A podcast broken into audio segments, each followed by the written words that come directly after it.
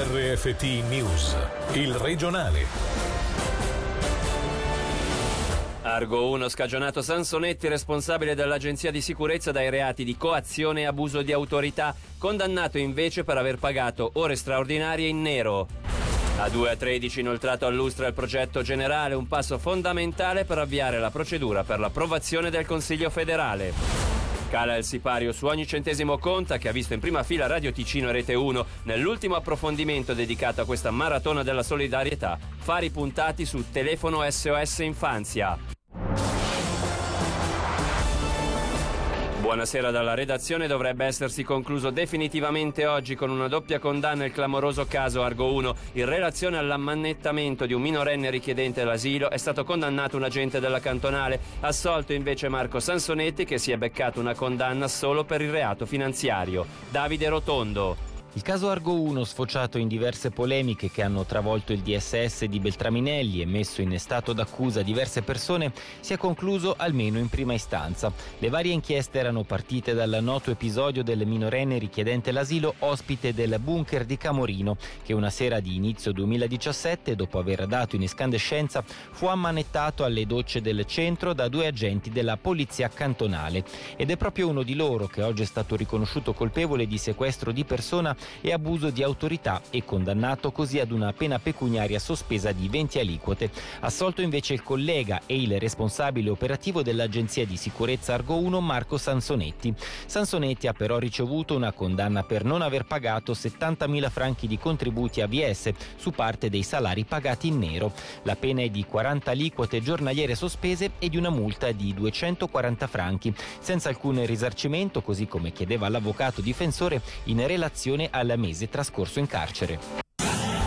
A 2 a 13 il Dipartimento del Territorio ha trasmesso il progetto generale all'Ustra. Il dossier conferma le tempistiche annunciate di un'opera attesa da più di 30 anni. Sentiamo il capo dell'ufficio della progettazione del Sopraceneri, Nicola Guidotti. Siamo orgogliosi di essere riusciti a consegnare nei tempi previsti questo importante progetto non solamente per il Lucarnese e il Bellinzonese ma anche per tutto il Canton Ticino. Ora dal 1 gennaio 2020 passerà nelle mani della Confederazione e sarà lei a portarlo avanti. Il progetto progetto generale sul tavolo e consegnato è stato approvato dai comuni, dal cantone, dagli uffici federali, dalle varie associazioni ambientaliste. Questo dà più forza a tutti noi per far sì che poi la Confederazione con eh, celerità riesca a portarlo in avanti. Quello che noi auspichiamo è poter dare inizio ai lavori attorno al 2025-2026 e terminare il tutto verso il 2034.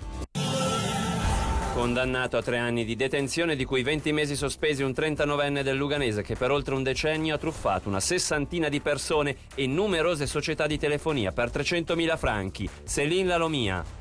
È comparso questa mattina alle criminali il 39enne italiano residente nel Luganese che per 12 anni ha truffato per 300.000 franchi numerose società di telefonia mobile e una sessantina di persone. L'uomo è stato condannato all'espulsione dalla Svizzera per 8 anni, oltre 3 anni di carcere di cui 20 mesi sospesi e i restanti già scontati. In sostanza aveva messo in piedi una finta attività di compravendita di cellulari. Se li faceva consegnare in anticipo da chi li voleva vendere promettendo chiedendo il versamento della somma pattuita nel giro di poche ore e chiedeva il pagamento in anticipo a chi ne avrebbe voluto acquistare uno.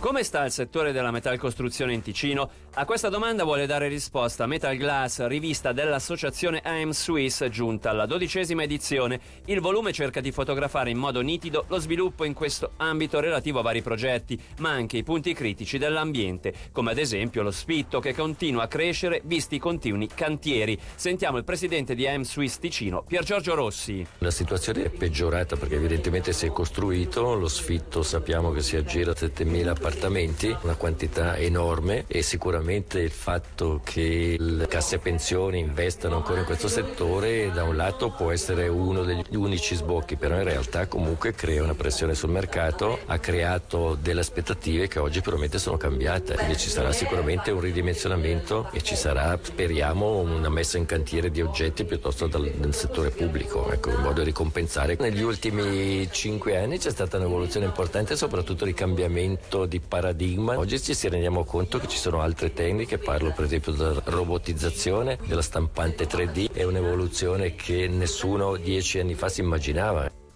Altro aspetto sotto la lente è l'apprendistato e il modo di comunicare al giovane i relativi vantaggi. Secondo Cristina Resmi, direttrice di AM Swiss Ticino, c'è ancora molto da fare rispetto a cosa avviene in Svizzera interna, lì c'è un altro approccio. Non siamo ancora riusciti a cambiare questa idea che l'apprendistato sia una scelta B rispetto a un percorso liceo, università. Dobbiamo ancora lavorare molto per far cambiare questo modo di eh, vedere l'apprendistato. Non termina dopo quattro anni di apprendistato, rispettivamente tre, ma con una maturità può portare alle scuole universitarie professionali, quindi ha un titolo federale superiore, quindi le strade sono veramente aperte, ma forse in Ticino non siamo ancora riusciti a vendere questo percorso come dovremmo.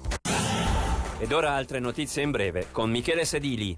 Intesa trovata per campioni d'Italia. Il Consiglio federale ha approvato lo scambio di note tra Svizzera e Italia per il cambio di statuto doganale dell'enclave e l'introduzione di un'imposta allineata a quella sul valore aggiunto svizzera. Ispezione di polizia in quattro esercizi pubblici in Bassa Leventina. 32 persone controllate, 4 denunciate. L'ipotesi di reato nei loro confronti è quella di esercizio illecito della prostituzione e in due casi anche di infrazione alla legge federale sugli stranieri. Incidenti mortali dovuti all'alcol. Il Ticino è secondo solo al Canton Vaud. Questo è quanto emerge dai dati dell'Ufficio federale delle strade per il 2018. Per quanto riguarda il numero di incidenti, il nostro cantone è sopra la media nazionale. Emergenza freddo, cercate aiuto se siete in difficoltà. Il Dipartimento della Sanità e della Socialità ricorda che è attivo il dispositivo cantonale di aiuto d'urgenza per chi si dovesse trovare in situazioni di emergenza. Si chiude stasera la maratona di sette giorni di ogni centesimo conta che ha visto impegnate in prima linea Catena della Solidarietà, Rete 1 e Radio Ticino nella raccolta fondi per progetti in favore dell'infanzia che soffre. In questo contesto l'approfondimento che vi proponiamo stasera in collaborazione con la RSI è su telefono SOS Infanzia. Qui un anticipo di ciò che sentirete alle 18.45 con una delle anime del progetto, Tina Mantovani, e il coordinatore Paolo Frangi. Ci sono meno telefonate ma che ci sono, che il malessere c'è adesso diciamo che le telefonate sono più indirizzate, vogliono essere tranquillizzati chi telefona perché sanno cosa c'è sul territorio e si recano. Il cuore della nostra associazione non può che rimanere il telefono perché ancora oggi purtroppo questa piaga è ancora importante sia in Ticino sia in Svizzera Basti pensare che un bambino su cinque viene pesantemente, gravemente maltrattato in famiglia. Questo per noi significa avere la necessità di mantenere la nostra linea telefonica che vorrei ricordare 091 682 33 33 attiva tutti i giorni dalle 9 alle 21.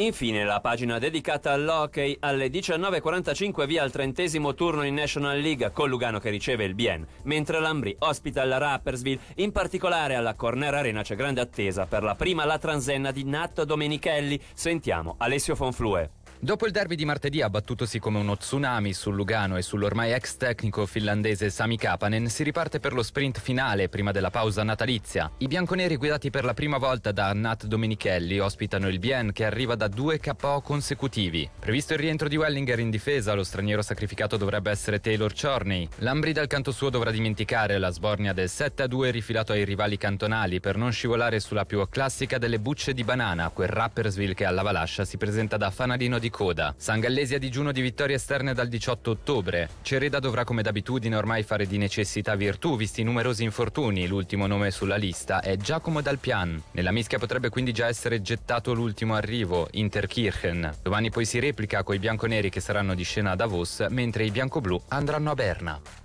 Per oggi l'informazione termina qui, dalla redazione da Davide Maggiori. L'augurio di un buon fine settimana. Il regionale di RFT, il podcast su www.radioticino.com.